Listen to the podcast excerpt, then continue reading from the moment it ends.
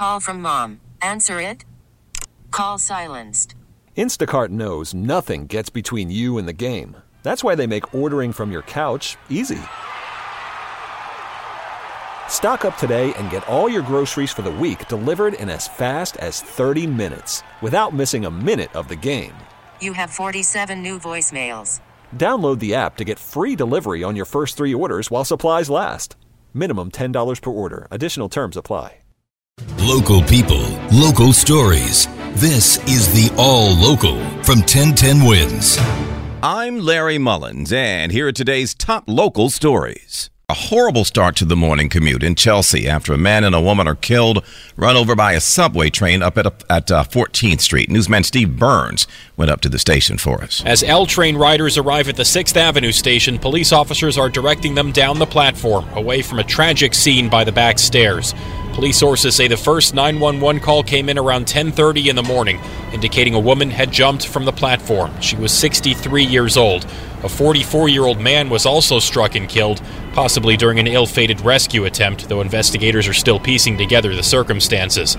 Among the first on the scene was Mayor Adams, who said it appeared nobody was pushed or shoved. It's all preliminarily right now. It appears as though it was not a crime, and so they would give a thorough investigation to determine exactly what happened. Midday service on the L was snarled for several hours. The platform was fully reopened about three hours later.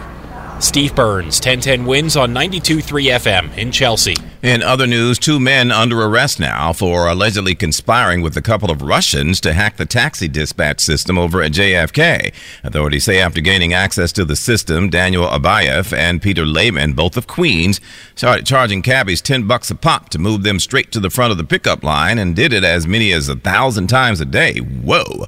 Details on exactly who was helping them over in Russia have not been released, but if the two guys from Queens are convicted, each of them could get about 10 years each on the yard.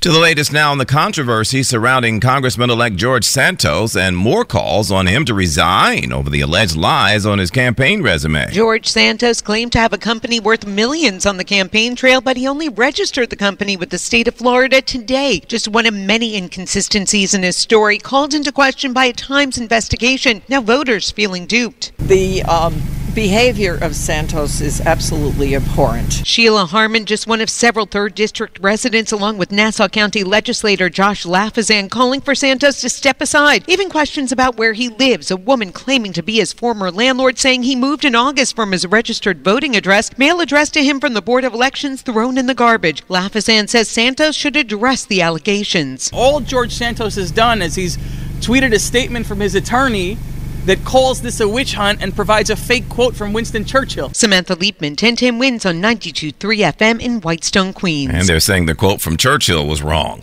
George Zimmerman, who lost to Santos on election day, says he's not worried about resume padding, but is troubled by the accusations that Santos lied on his House ethics form and where the money came from for his campaign. Zimmerman not calling for the result of the election to be overturned, but with uh, Bridget Quinn today on Newsline, he says Santos should be investigated by the House Ethics Committee and uh, as well as Justice. Meantime, a spokesman for Santos is calling the report questioning his resume defamatory and a smear to his good name, but people on Twitter are just unrelenting. One of them going, Is that his real name even? Yay, yay. Brooklyn Bishop Lamor Whitehead is lashing out following his indictment yesterday on fraud charges. In an Instagram live, Whitehead, referring to himself in the third person, said, among other things, that just because the person is charged doesn't mean he did what he's accused of. But I'm going to tell y'all today that the bishop is not guilty. And I'm going to fight it. I have the right legal team. And more importantly, I have God. I have a family. My church family is strong. And I want y'all to understand this smile ain't going nowhere. Authorities say the 45 year old Whitehead, the bishop, scammed one of his parishioners out of a chunk of her retirement savings, $90,000, it says here, and says he also tried to extort a businessman and lied to the FBI. If convicted on all of those charges, the bishop could face as many as 45 years behind bars. And we must be close to New Year's because the New York City Public Advocate's Office is out with their list of the city's worst landlords. Public Advocate Jumaane Williams says the landlord topping the list this year is Jonathan Santana, averaging nearly 3,000 open violations across 15 buildings. That's the most in the list history.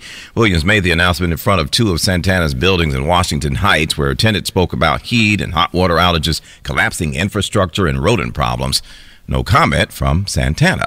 Another landlord that's topped the list in recent years, NYCHA, avoiding the top five for 2022. Still, Williams says the authority continues to demonstrate an inability to improve conditions or keep pace with its deteriorating facilities.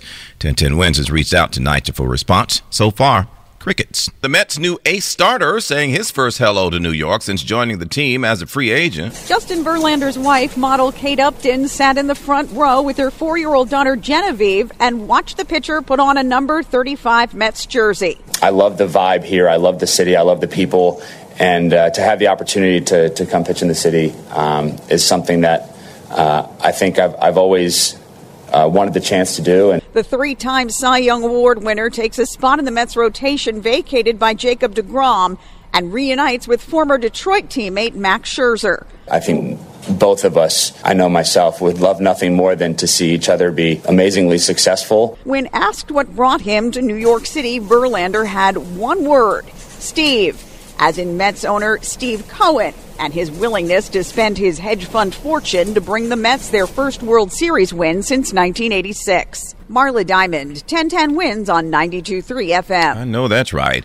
Hey, if you're flying for the holidays, you might want to budget yourself some extra time. The Port Authority says nearly 11 million passengers are expected at the area airports between this Friday and the day after New Year's, actually. Basically the same as it was back before the pandemic. It, and it won't just be the airports either. The agency says 7 million vehicles are expected to use the Port Authority's bridges and tunnels during the holiday.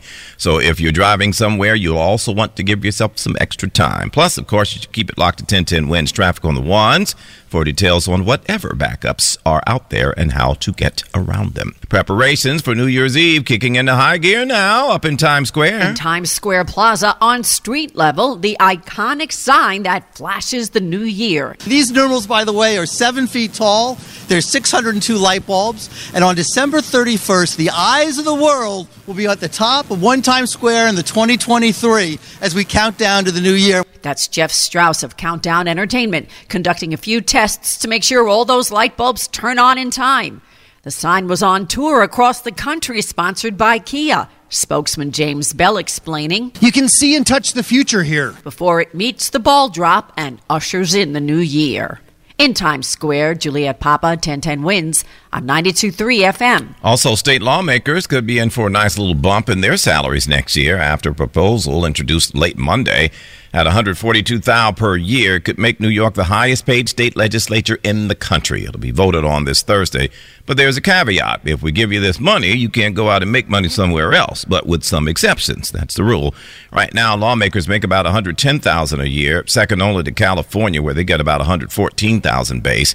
The 142,000 lines up with decades of inflation. Their last pay raise, 79,500 was in 1999 or at least until an appointed pay commission approved a hike to 110,000 in 2018. So that's where they've been. Governor Hochul on board with it, saying, "I believe they deserve a pay raise. They've worked extraordinarily hard." She says. There would be exceptions, though, to the outside income rule for pensions and investment income.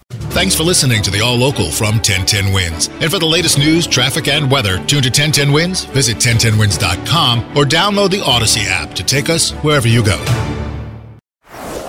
Is in full swing. NBA playoffs are heating up, and your NFL team is gearing up for training camp. Listen to the latest on the teams you love here on the Audacy app. The biggest sports radio stations in the country, providing unrivaled local coverage of their teams, all in one place. Exclusive interviews with players, coaches, and team executives, streaming live and always available on demand. Stay in the know with your favorite teams right here on the Audacy app.